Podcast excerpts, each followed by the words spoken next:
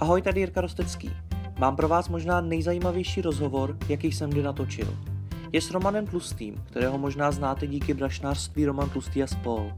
Dozvíte se, jak pan Tlustý přistupuje k podnikání, jak přespával ve své jílně, kolik obsloužil klientů a proč neodešel do Ameriky. Doporučuji vám si pustit i video, které najdete na www.mlpd.cz lomeno tlusty. Užijte si to a díky moc, pokud budete rozhovor sdílet.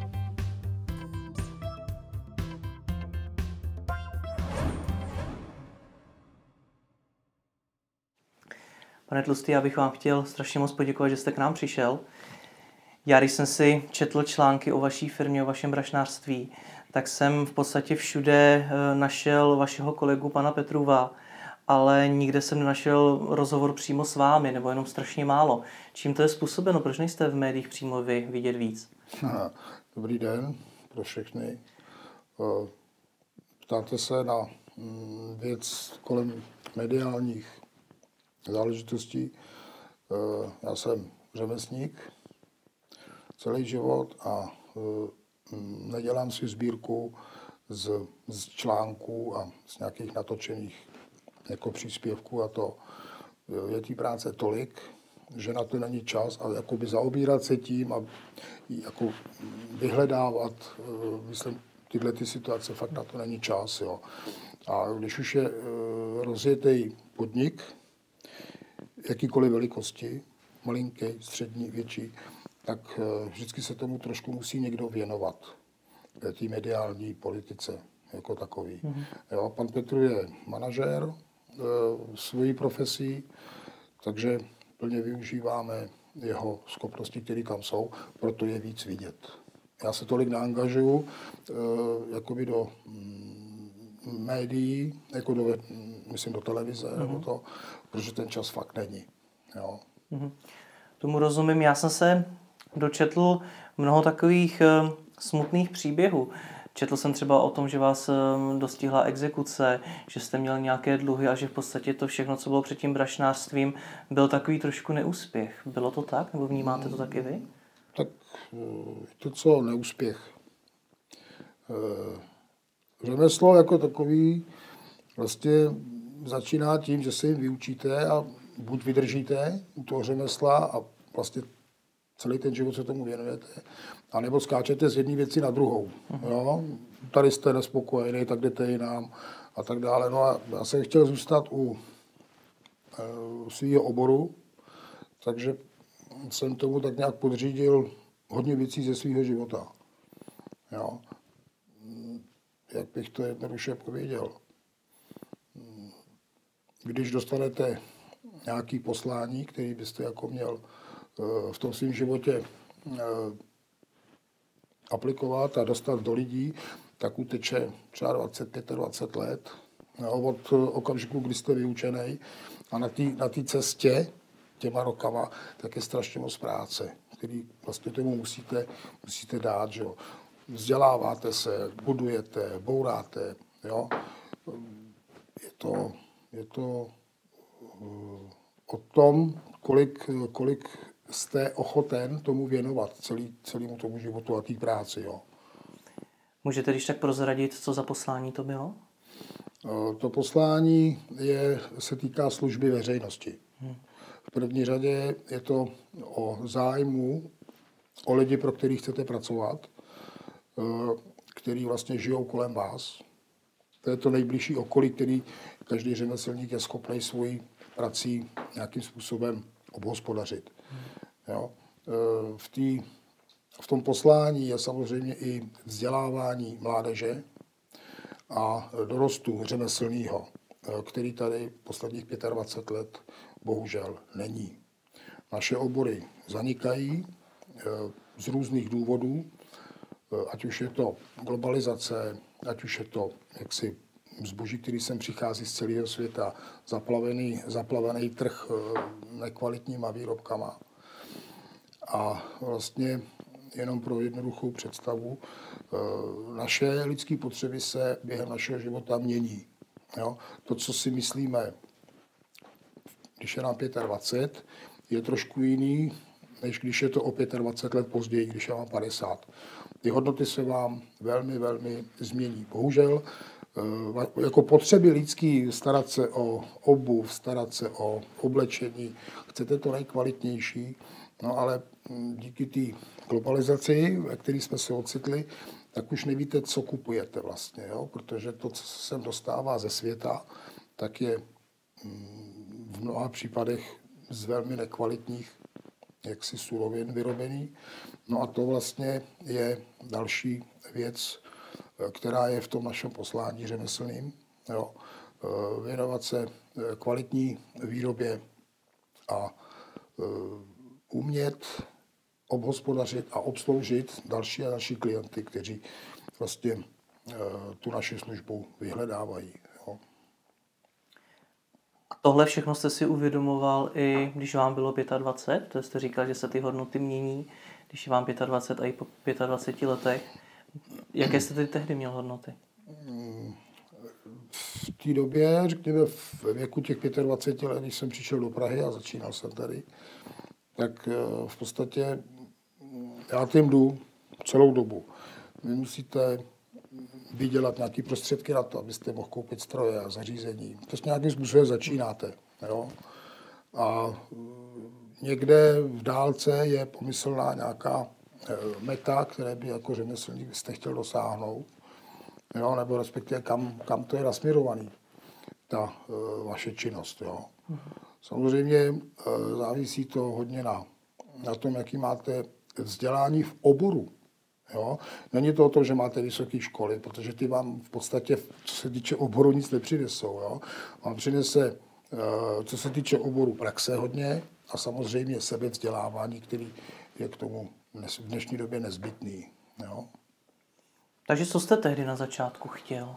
Eh, na tom hm, úplným začátku, řekněme, když jsem vyšel z učiliště, to byl nějaký 88. 7. počkejte, 85, už jsem byl na vojně. 85 už jsem byl na vojně. No a to vlastně v tom věku je každý začátečník a nikdo pořádně neví, co, co má dělat. Mm. Bylo ještě před revolucí, takže aby člověk jako podnikal sám za sebe, to období ještě nebylo. A období přišlo v roce 89, že jo, e, začal jakýsi rozkvět svobodného podnikání v České republice. Mm-hmm. Jo. Takže to, co bylo, řekněme, v těch 80. letech, tak samozřejmě to poslání, které jsme tam na tom učilišti dostali, že budeme muset eh, lidem jaksi přednášet a vytvářet ty věci, eh, tak potom 89. dostalo úplně jiný rozměr. Mm-hmm. Jo, protože tam už byla svoboda a vy jste si mohl začít dělat tak, jak jste chtěl, tak vlastně jak jste to cítil. Jo? A ty možnosti, eh, abyste si zařídil vlastní prostory a dílnu, jsou vlastně i dneska pro každého tak nějak jiný. Jo. Zase záleží na tom, z jaké jste rodiny, jestli máte nějaký zázemí rodiny, anebo jestli jste úplně sám. Jo, protože vždycky, když do toho podnikání jdete, tak potřebujete mít nějaké prostředky. Jo, já jsem teda začal před těma rokama úplně bez prostředků v Praze. V podstatě jsem přijel tady autobusem, když to takhle jako řeknu. Jo. No a e, viděl jsem v tom takovou tu ideu toho, proč jezdit někam za hranice do Ameriky a tam vlastně zažívat to, co zažívám tady. Protože když se někam dostanete do zahraničí, tak v tu chvíli jste tam stejně takový bezdomovec. Jo, a teď, teď vybojovat vlastně si nějakou pozici, jo, tak to úsilí, který musíte vyvinout tam, je potřeba vyvinout i tady. S tím, že když ho vyvinete tam, tak ho těžko po x letech přenesete sem, abyste to mohl doma vlastně e, celý vytvářet. A co jste tedy tehdy dělal, když jste jakoby přijel tím autobusem do té Prahy, obrazně řečeno? No v první řadě si člověk musí najít nějaký zaměstnání nebo prostě nějakou formu obživy. Jo? Určitě to v té chvíli nebylo v tom mým oboru, protože nemáte žádný zařízení, na kterým byste to dělal. Takže já jsem našel alternativu zaměstnání v Národním divadle. Mm-hmm. Jo, kde jsem byl dvě sezony. A e, to zaměstnání mi umožnilo začít jakousi přípravu na to, abych to řemeslo mohl začít praktikovat a dělat. Jo. žil jsem tehdy na eh, ubytovně nahoře eh, v ČKD v Řepích. Mm-hmm. A každý den jsem dojížděl do Národního divadla. No, tam se pracuje eh, v technice. Jo, lidi, co stavějí hm, jevištní kulisy. Mm-hmm. Jo, pro různá představení. No a vlastně v tom Národním divadle jsem si během toho času vybudoval pozici takzvaného šestkaře.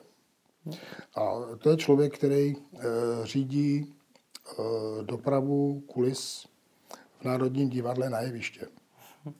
A protože Národní divadlo není jenom to, co je nahoře, to, co je vidět, ale i hluboko v podzemí. Mm-hmm. Jo, nějaký tři, čtyři patra, ještě hluboko, hluboko pod Vltavu, pod hladinu Vltavy. Mm tak eh, vlastně tam jsem se naučil všechna představení, která se tehdy v Národním divadle eh, odehrávala. Jo? A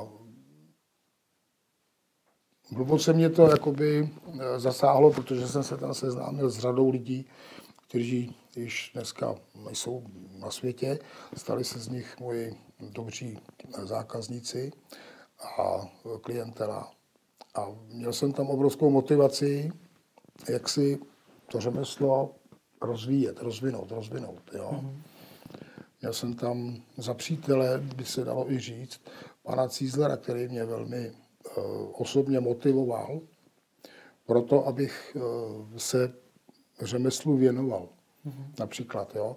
Uh, poznal jsem se tam s panem Kemrem a celá řada dalších jiných zajímavých osobností. Jo kteří využívali ty moje služby, který jsem vlastně dokázal eh, v tom Národním divadle, když jsem pracoval ještě jakoby ten technik, tak byly chvíle volná, kdy jsem se tomu mohl věnovat. A z Národního divadla se trošku stal jakoby odrazový můstek pro to, abych se plně tak si mohl věnovat řemeslu. Co, co, jak, jak to pokračovalo dál? Já třeba vím, že jste měl dílny i na Palackého náměstí. To byly uh, začínající uh, místa, jako kde jsem vlastně objevil první prostory pro nějaké podnikání. Začíná se většinou v nějaké malé místnosti. Místnost 20 metrů a tam si začnete modelovat nějaký malý studio. Mm-hmm. Jo, a přichází to vlastně s počtem těch zakázek, vy vyděláte nějaké peníze a můžete něco koupit, připravovat. A pomalinku se rok s rokem schází a najednou máte vybudovaný ateliér. Jo. Pak jsou věci, kdy vás něco přiměje k tomu, abyste se přestěhoval, buď protože potřebujete větší prostor, nebo třeba protože jste se nedohodl s majiteli domu, kteří si myslí, že za vámi chodí moc lidí a tudíž vám zvednou nájem o 200%. Jo, takže se tam můžou objevit takové věci, které vás donutí, jak si se přesunout, přestěhovat, začít znovu. Jo? Lidi jsou někdy tvrdí na vás a záleží, kolik vy jim ustoupíte. Jo? Kolik jim dovolíte. No. Říkáte, že vás to donutí začít znova. Hmm. Dokážete říct třeba, kolikrát vy jste musel začít znova? No, v podstatě na ty, na ty začátky Stavil jsem celkem devět dílen. Jo, v určitým časovým období. Jo. To znamená, že jsem se devětkrát stěhoval s celou, s celou dílnou. Jo. A jak dlouho se teda věnujete tomu řemeslu opravdu naplno? Naplno vlastně od toho 95. roku. Mm-hmm. Jo, protože jo, ty první dva roky v Národním divadle mi umožnili, abych si zajistil prostory, vůbec nějaký základní věci. Eh, musí být člověk nějakým způsobem zaměstnán nebo něco. Hmm. Nějakým způsobem musíte si získat prostředky. Jo. A, a taky na to musíte mít čas. A Národní divadlo, eh, chlapi, co tam pracují v technice, tak mají vždycky dva dny volno a obráceně. Jeden den volno a dva dny pracují. Hmm. A já jsem vždycky ten jeden den který byl jaksi volný, využíval k tomu, abych zařizoval e, záležitosti kolem dílny. To znamená e, suroviny schánět, sehnat první stroje, jo, sehnat eh, první nářadí. Jo. A vlastně už s tím v podstatě za takového mini provozu už musíte začít obsluhovat. Jo. No a to první, eh, koho jsem obsloužil, tak byl pan Hrušínský v Národním divadle, který potřeboval, upadl mu kramflek na jevišti v Národním divadle, takže pan Tlustý neváhal a uměl to opravit. A pan Hrušínský mohl dohrát eh, jedno z představení tehdy. Nemusel tam chodit bos, například. No. Kolik zákazníků přišlo po něm? Kolik zákazníků jste doteďka tak se mm. obsloužil? No, za ty roky, ono to vždycky je tak kolem těch tří až čtyř tisíc lidí za rok. Za. No, záleží, samozřejmě je tam hodně věcí, které to ovlivňují. Jo?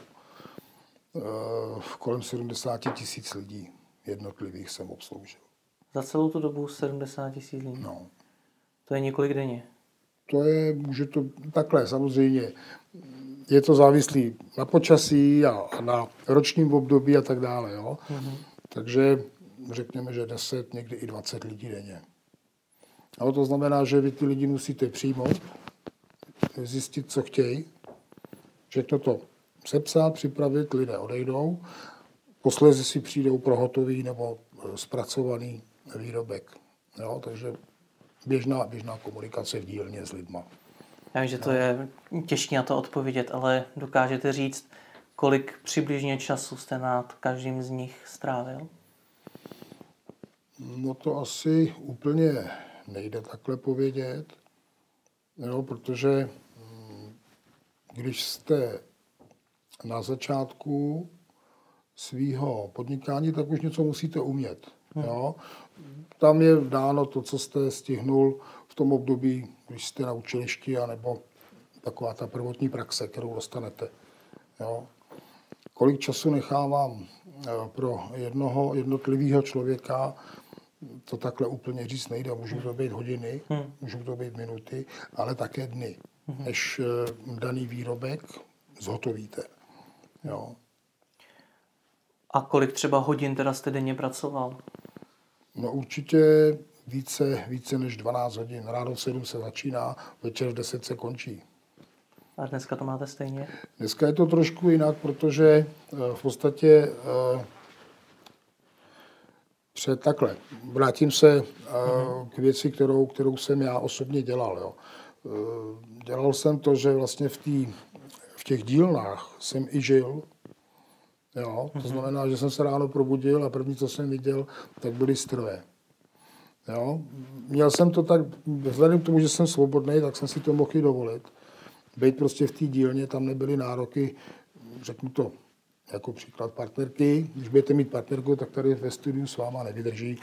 On stop prostě furt to, jo. Takže eh, tím, že jsem jaksi se nestaral o rodinu, nebyl tam žádný takový velký závazek, tak tedy jsem ten čas věnoval vlastně plně provozu a schánění zařízení a věcí. Jo. Vy jste předtím zmiňoval, že třeba ty prostory měly, já nevím, 20-30 metrů čtverečních. Když si vezmu, že jste tam měl všechny ty stroje, všechno, všechno to, co jste potřeboval k práci, tak jste tam mezi tím i někde bydlel? Ano. A jak dlouho? Mm. Jste se přestěhoval něčeho uh, vlastního? Pořád.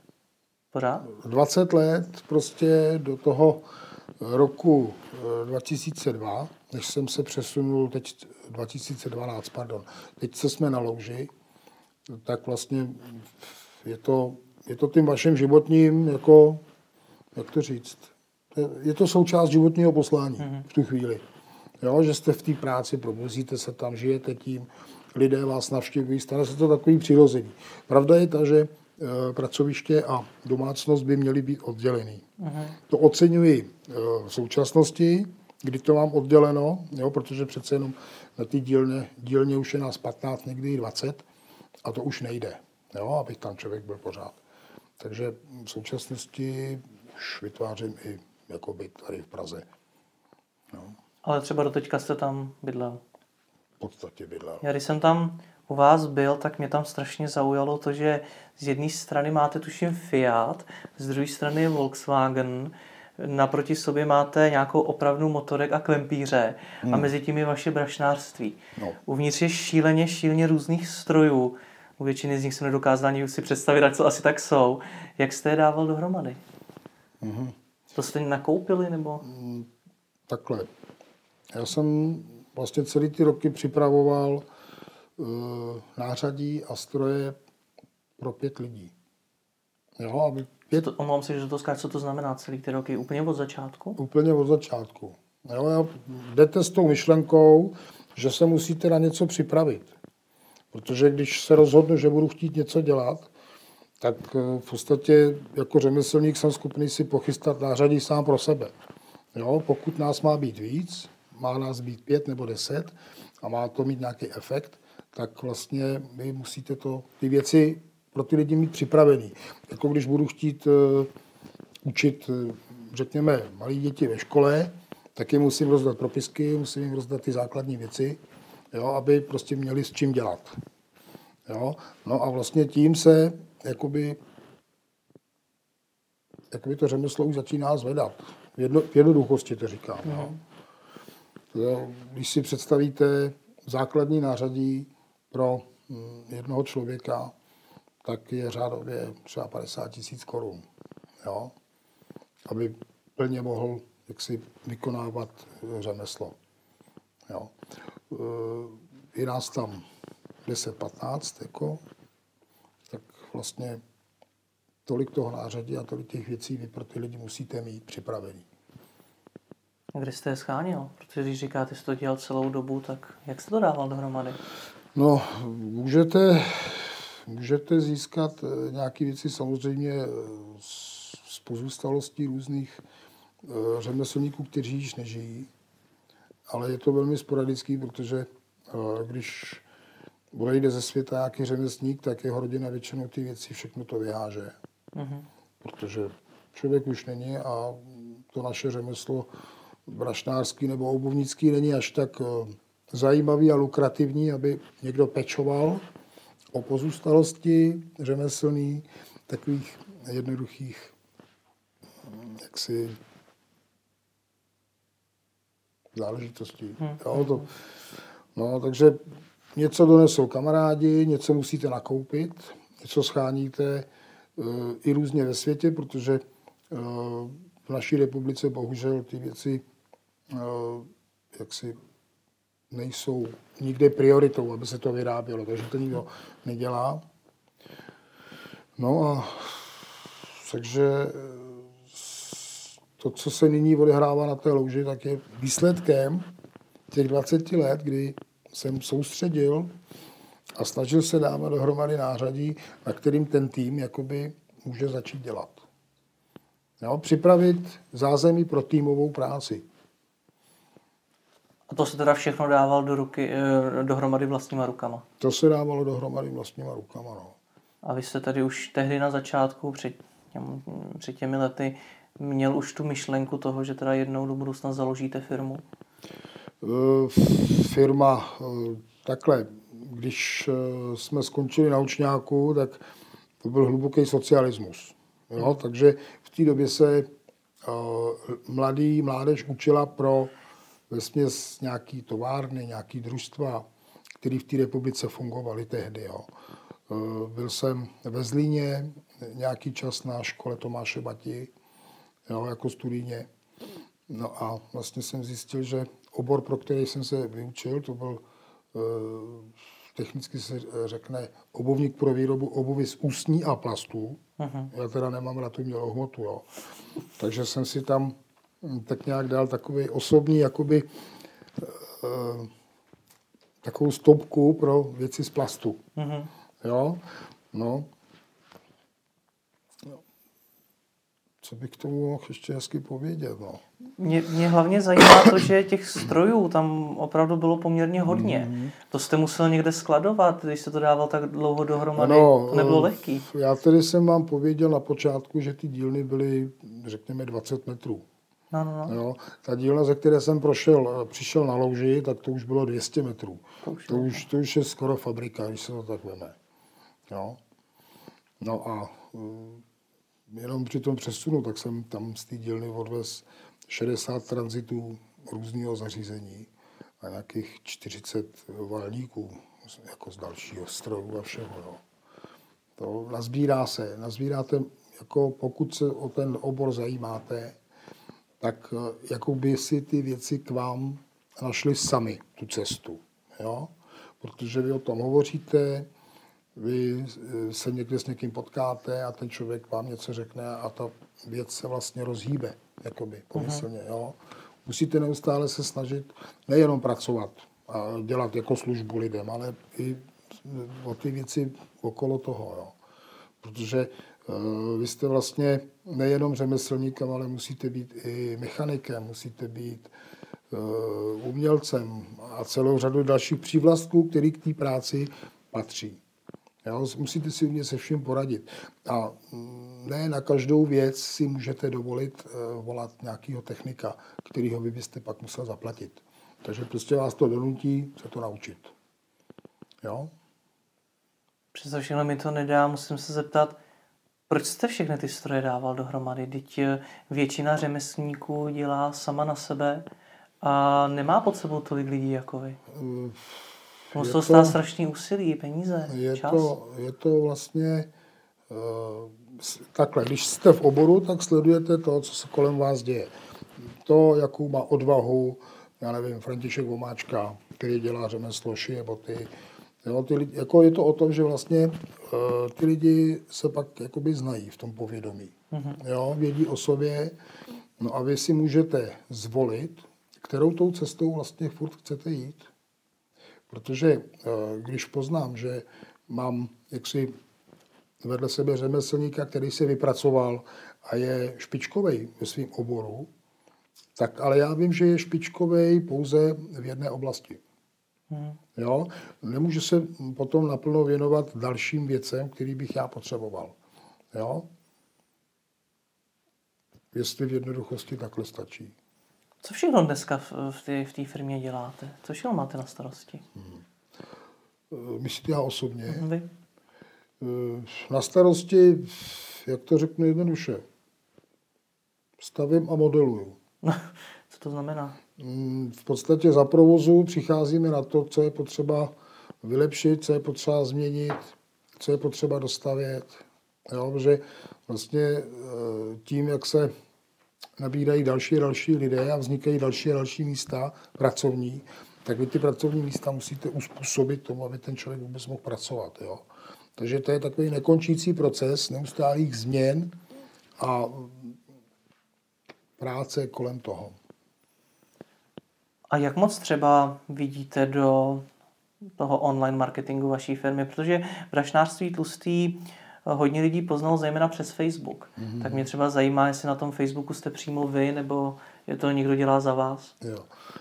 S Facebookem mm, jsem začal před čtyřmi lety, před pěti už dneska, vlastně 2015. A v podstatě jsem to započal jako, člověk je zvědavý.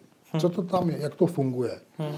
No a když zjistíte, že vlastně eh, je to fenomén, eh, který může naučit nejenom vás, ale i ty ostatní lidi kolem vás, jakým způsobem fungovat a pracovat. Jo?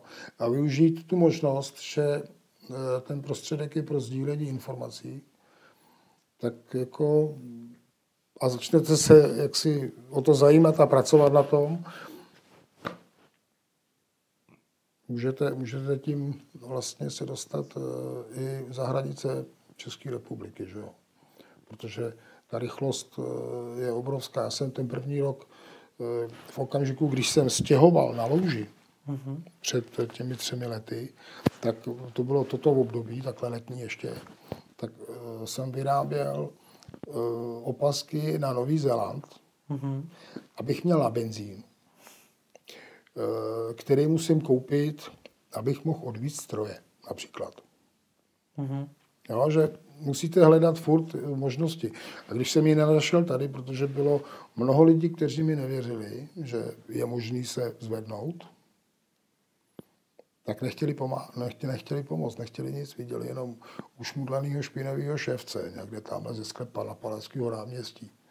Jo, úplně to cítíte. Jako prostě, jak se, jak se lidi jakoby od vás odvrací, když chcete pomoct.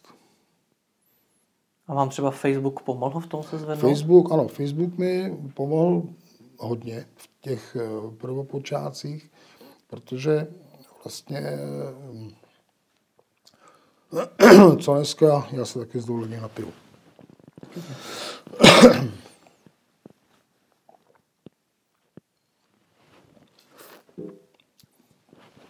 Co dneska jako řemeslník potřebujete? Potřebujete mít buď stabilní místo, kde můžete tu svoji práci vykonávat, nebo musíte mít kolem sebe lidi, kteří vám s tou prací pomůžou. Roky s rokama, ono to utíká, ale na úplném začátku, tak vlastně ještě než jsem začal používat facebookové reklamy, které jsou potom, když už to je jako víc rozjetý, tak je musíte taky dělat, jo, facebookovou reklamu tak jsem to dělal na osobní bázi, kdy jsem se pomocí média Facebook seznamoval s jednotlivýma lidma a vlastně vyráběl pro ně věci a výrobky, které po mně ty lidi chtěli. Jo. No a v podstatě hm, přesunu na louži, tak jsem to naučil pana Petru, mm-hmm. aby hm, začal se mnou vlastně na tom pracovat, protože pan Petru má jak se to řekne, eh, on je profesionál na stavbu eh, softwarových programů. On vedl nějakou tu vývojářskou no, no, firmu. No, no, no, no, takže no. tam vlastně jsou zkušenosti jakoby z oboru IT, mm-hmm. no a to vlastně pro tu práci, kterou dělám, tak jako potřebuju. Jo. Vzhledem k tomu, že jsem, jak si nemám vzdělání, co se týče počítačů a té práce na tom, tak všechno se člověk musí za pochodu učit sám vlastně. Musíte na jedné straně lepíte, šijete a na druhé straně jedete na počítači. Jo? A teď to se to snažíte skloubit dohromady. A když už to děláte hodně, dlouho, tak zjistíte, že buď teda budete dělat jedno nebo druhý. A nebo si na to druhý musíte někoho sehnat. A to byl pan Petru. To byl pan Ivan. A samozřejmě je to otázka dlouholetý známosti. Mm-hmm. Jo? Protože když si představíte, že chcete rozjet podnik, tak do toho nemůžete jít jen tak s každým. Hmm, jo, protože zaprvé ty zkušenosti, které jsem nazbíral eh, při pokusech o to začít tak, jak jsme dneska, mm-hmm. jo, tak se lhávali díky tomu, že ono to totiž udělá lidem velký oči. Když vy mm, jakoby prezentujete tu svoji věc, tu svoji práci, uh, to, co vy děláte. Může to někoho natchnout, ale ty lidi, kteří nejsou z oboru, jo, tak rychle značení vyprchají, když zjistí, že se jedná o práci. Takže vy jste před těmi pěti lety, kdy vás hodně lidí vnímalo jako zaprášenýho ševce, tak eh, jste začal zkoušet Facebook. Začal jste se učit na Facebooku a předpokládám, že přes nějaký svůj osobní profil jste začal schánět eh, nový zákazníky. Jistě. To taky řada řemeslníků neudělá. Neudělají, protože uh, jedna věc je, že se člověk stydí. Za co? Je to tak, uh, my řemeslníci jsme většinou takový pavoukovití. jo, a máme buď rádi věci na rovinu, mm-hmm. a toto je virtuální uh, terminologie všechno. A řemeslník, který nemá tu zkušenost s virtuální jaksi Eh, technologií hmm. a že tam může být nějaká odezva, jo, tak prostě tomu nevěří. Pokud si to sám neodzkouší, já jsem taky nevěřil, že by to mohlo nějakým způsobem fungovat. Jo, ale našel jsem si uh, informace, našel jsem si důvody, proč se tomu věnovat. Jo. No a po pěti letech máme skoro 30 tisíc fandů. Eh, na mým osobním profilu mám 2000 fandů. Jo. No a vlastně se vám to stane tak trošku zase takovým tím motorem jo, pro tu samotnou práci, pro věci okolo. A vzpomeňte si třeba na nějakého z těch prvních zákazníků, který se přes ten Facebook sehnal, tedy když to třeba ještě nebylo, nebylo brašnářství, nebo když se tam prostě byl jenom vy sám za sebe? A jako jmenovitě úplně si asi nespomenu. To si asi nespomenu, ale bylo to podzimní období, mm-hmm. kdy vlastně přes Facebook jsem začal připravovat výrobky na Vánoce. Mm-hmm. A sešlo se mi nějakých 200, 200 lidí, pro který jsem něco měl vyrobit. Jo, prostě do těch Vánoc. Jo. No a to jsem úspěšně absolvoval. Masakr. Masakr, masakr, protože jsem to dělal sám. To znamená pošta, výrobky, vodný, spříny, rozumíte. Jo. Hmm. Nicméně to byl eh, jako, mm, to bylo období, kdy jsme začali s Ivanem dělat první naše krátké videa o tom, co děláme. Mm-hmm. A jakási výzva tehdy vznikla pomocí YouTube, kde jsem prezentoval jakoby první díl o řemesle, o tom, jak se trhají opasky papírový jo, ze zahraničí. No a rok na to jsem stěhoval provoz z Palackého náměstí na Louži. Jak s tím Facebookem pracujete vy sám dneska? Jo. V podstatě mým přáním je, aby všichni spolupracovníci pomocí Facebooku komunikovali i mezi sebou, pokud je to možné, protože ten vlastně prostředek je ke sdílení jo, věcí. A já tam vidím e, takhle. Když si představím fenomén Facebook, tak pro mě fenomén Facebook je vlastně hard disk. Mm-hmm. Jo? A ten hard disk má kolonky, které já když si připravím, tak s tím můžu pracovat. Jo, vytvořím si tam vlastní stránky, které třeba nezveřejním a už mám kolonky, kam co můžu zarazovat. Jo? A jak si to médium usnadňuje tu práci uh, s jednotlivýma i fandama. Bohužel, ne bohužel, to je špatně, to je špatně řečeno. Bohu dík, uh, už to nemohu dělat sám, ale musím uh, přimět dál svoje mladé spolupracovníky, aby jak si se stali součástí toho uh, facebookového mumraje, který tam jaksi vznikl. Jo? Takže mm, samozřejmě máme svý osobní volno, máme svoje osobní záležitosti, ty se snažím do té práce netahat. Ale snažím se, aby každý jako z těch lidí, kteří tam pracují u mě, tak, aby komunikovali i pomocí Facebooku. Jo? Ale mm, zároveň tím i jakoby nesli to poselství, který vlastně pro lidi je to nejcennější, co máme. Že? Protože to není jenom o samotné práci. Je to o tom umět člověka přesvědčit, aby si ty vaše věci jak si oblíbil, aby se staly jeho součástí. To znamená probouzet v lidech důvěru v to, co děláte. Jak to dokázat? No, osobním přístupem. No. Na začátku, pokud o vás nikdo nic neví, pokud nemá nikdo nic odzkoušeno od vás, tak eh, v podstatě jako musíte ty lidi přesvědčit, že to, co jste pro ně udělal, má fakt nějakou trvalou hodnotu. Jo? A to je dlouhodobý proces.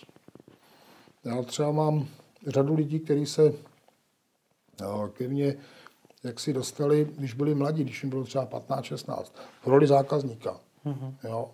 No a po těch letech, tak dneska už to jsou dospělí lidi, kteří už mají svoje děti, jo, a už jejich děti ke mně chodí podobně jako oni tehdy a já jim dávám jaksi něco z té své práce, no a něco i z toho, co tam v tom řemesle tak nějak je takového toho lidského. Jo. Jak se tenhle ten váš přístup snažíte přenášet na ty vaše spolupracovníky? No, to je dost těžká otázka. Jako lidem se nechce. Hmm, právě. Lidem se nechce. Ten fenomen Facebook je poměrně ještě krátká doba na to, aby lidi uvěřili, že to má smysl a že je potřeba se tomu smyslu plně věnovat. Jo. Já mám jednu myšlenku od pana Zuckerberga, kterou jsem si tak jako převzal, z jejich počátků, když ten Facebook jako vznikl, k jakým účelu byl vytvořen. On byl vytvořen k tomu, aby eh, studenti na vysoké škole mohli mezi sebou komunikovat. Já si myslím, že mám za sebou životní vysokou školu a že bych na tom Facebooku taky mohl hezky komunikovat s lidmi, s veřejností. A vlastně to podobný bych rád, aby na to přišli i moji kolegové, že to takhle je v tom životě. Protože ta budoucnost ne, že by byla na sociálních médiích postavená jako budoucnost, to určitě ne. Jo, ale jako věc, která jakoby do té práce, eh, jakýkoliv práce, jakoby zasahuje, tak to vlastně upgradeuje všechno, že jde to nahoru. Že jo? Hmm. jo? A myslíte si, že teda ty sociální média mohou pomoci jakoby oprášit trošku to řemeslo, protože to je taky jedna z věcí, kterou jste na začátku zmiňoval. Já jsem, já jsem hodně rád jedné věci a to je, že eh, když chcete, tak vlastně na Facebooku najdete hm, lidi, kteří jsou jako vy. Hmm. Najdete svoje protiklady. Jo? Já jsem teď našel člověka, který žije v Číně. Je řemeslnický na tom úplně stejně jako já, řekněme. Dělá tu stejnou službu, jako jsem já dělal celá ta leta pro jednotlivý lidi. A úplně to vidíte, protože když tam dáme fotky toho, co děláme, tak se vám úplně takhle otevře pusa od ucha k uchu, protože pochopíte, že ten člověk to fakt umí. Hmm. Jo? A že vlastně i v té Číně, když jako ten, ten paradox, jo? Či, tady se říká, že v Číně se vyrábí šmejdy sami. Hmm. Jo? No, protože nám to sem e, někdo na, navozil, no a my to tady kupujeme, že jo? protože hmm jiná alternativa není. Někdo zbohatnul, no a my rádi kupujeme papírové opasky, že jo, příklad. A tam vidím člověka, který se věnuje řemeslu, ale opravdu řemeslu, e, službě veřejnosti, na kterou se dost zapomíná vůbec, jako u nás, že existuje pojem služba veřejnosti. Jo. No a vlastně ta komunikace s takovýmhle člověkem je i když je na druhé straně země koule, tak je mi mnohem blížší, než když si tady povídám s Frantou Vomáčkou o tom samým, protože ten Franta Vomáčka mi nerozumí. A nezajímá ho to hlavně. Jo? S tím se taky setkáte v životě, že vám lidi řeknou, že to, co vy děláte, že je vůbec nezajímá. Že mají jiný starosti. Jo? Jak byste ten pojem služba veřejnosti definoval? Pro člověka, který ho nikdy neslyšel třeba. Mm-hmm. No, eh, můžete mu dát víc, vícero významů. Jo. V tom základu je to o tom, že e, vlastně e, takhle bych začal spíš trošku z, z jednoduššího. Když si představím, že máme svoje každodenní potřeby. Co uděláte večer? Vyčistíte si boty, připravíte si oblečení na druhý den, připravíte si desky s papírama, že jo, a jste připraven. Jo? Jenomže to vydrží jenom chvilku. Vy musíte pečovat, pečovat, nosíte kožený oblečení, nosíte látkový oblečení, naštěvujete, naštěvujete kryčího. Jo? A to jsou takový ty, to všechno je kolem těch služeb, té veřejnosti. Jo? Boty, oblečení, hm, rozbije se vám doma pračka, musí přijet eh, opravář, služba veřejnosti. Jo? A vlastně na tom, aby ta naše společnost jako fungovala, tak si musíme takhle přece vypomáhat. Že? Jo? To bych tak jako v úplně v jednoduchosti řekl. Jo? Samozřejmě služba veřejnosti jako taková má i hlubší význam. Jo? E, ovšem, nevím, jestli dneska zrovna je ta správná doba hovořit o službě veřejnosti, když E, nemáme vytvořený ani dorost, který by to mohl dělat. Protože naše učiliště jsou e, nějakým způsobem úplně zlikvidovaný z valné části. Hovořím o učilištích našeho oboru, nehovořím o jiných oborech. Jo? Tam samozřejmě se něco děje, ale jako naše obory jsou poměrně na konci. Snažíte se to nějak změnit? To vlastně je součást toho poselství, který v sobě mám mm-hmm. od toho 81. roku. Jo, dát možnost mladým lidem e, nějakého osobního rozvoje. Jo. E, máme tam například dívku, která vystudovala Baťovu školu ve Zlíně, a je návrhářka, modelářka, jezdí po světě, získává různé ocenění ze soutěží. Jo. Říkám to jenom jako příklad. Jo. A taková, vlastně takováhle, takovéhle věci v podstatě nám umožňuje ta práce, kterou vytváříme na té louži. Jo? Dávat, dát možnost mladým lidem, eh, aby se sebe realizovali. Jo? A jak je přilákat zrovna k tomu vašemu řemeslu?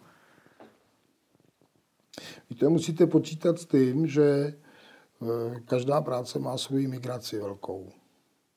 Když budete kuchařem a všimnete si toho, jak velká migrace je v pražských restauracích mezi kuchaři, hmm.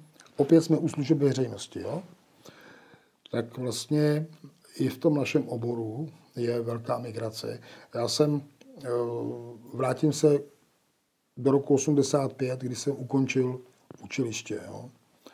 Eh, skončilo nás 30 v tom ročníku No a vlastně po tolika letech, po těch 31 letech, nebo kolik to je, od toho 81. tak jsem zůstal jediný, který tu práci dělá. Jo? Čím to? No, protože se musí pracovat, no. A každý si myslí, nebo mnoho lidí si myslí, že teda jako, když jste podnikatel a když jste řemeslník, že jako všechno to jde samo od sebe, ale není tomu tak, jo. A chtějí to mladí lidé? Když, protože když to takhle řeknete, tak je, zní to logicky. Na druhou stránku je to to, kvůli čemu ti mladí lidé chtějí dělat to řemeslo, které děláte vy? Mm-hmm. Nevím, jestli teďka odpovím správně, ale řeknu příklad. Včera se mi stalo, měli jsme tam e, návštěvu e, osmi nebo sedmi chlapů ze seznam.cz, mm-hmm. který přišli nechá, jako vyrobit si opasek vlastníma rukama pod naším vedením. Hmm. Jo? No, tak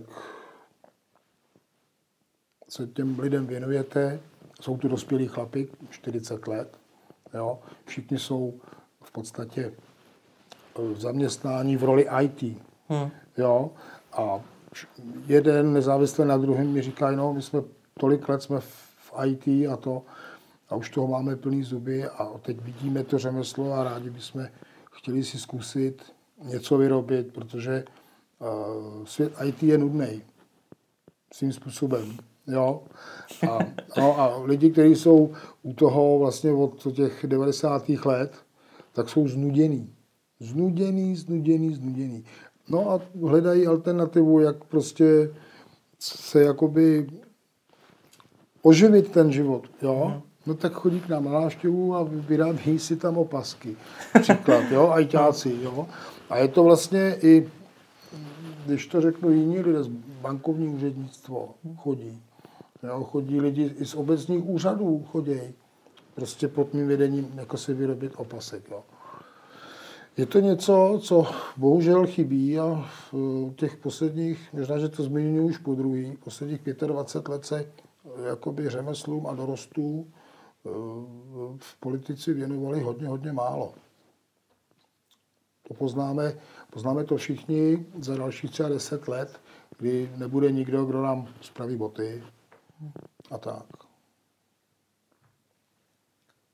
A není tady i ten opačný problém, že ti lidé, kteří v tom řemesli už pár let jsou, tak třeba dneska nemají práci, nemůžou ji najít? Já nevím, jaká je situace v tom řemeslu, jestli se tam člověk, který je vyučený, jestli se dneska mm-hmm. snadno uplatní. Oni hlavně, hlavně nejsou podniky, kam, kde se uplatnit. Mm-hmm. Jo? E, po tom 89. tak v České republice řada podniků zanikla. Vzpomenu jeden z nich, Kozak Klatovi, tam pracovalo příkladně tři tisíce žen. Hmm. Mužů kolik bylo přesně, nevím, ale tři tisíce ženských to je díky, hodně. díky tomu, že eh, prostě podnik padnul z nějakého důvodu, tak přišlo o práci. Jo. Já jsem eh, z Nejtku, to je u Karlových varů, tam byla eh, takzvaná česárna příze, vyráběla se tam ovčí vlna, taky tři tisíce ženských a najdou tři tisíce ženských bez práce. Jo, a když to sledujete po celém tom jaksi okraji České republiky, jak je to tam všechno v, v současné době rozbitý, jak ty lidi prostě přežívají ze dne na den. Jo, je to takový opravdu velice, velice smutný pohled na to. no. Dobře.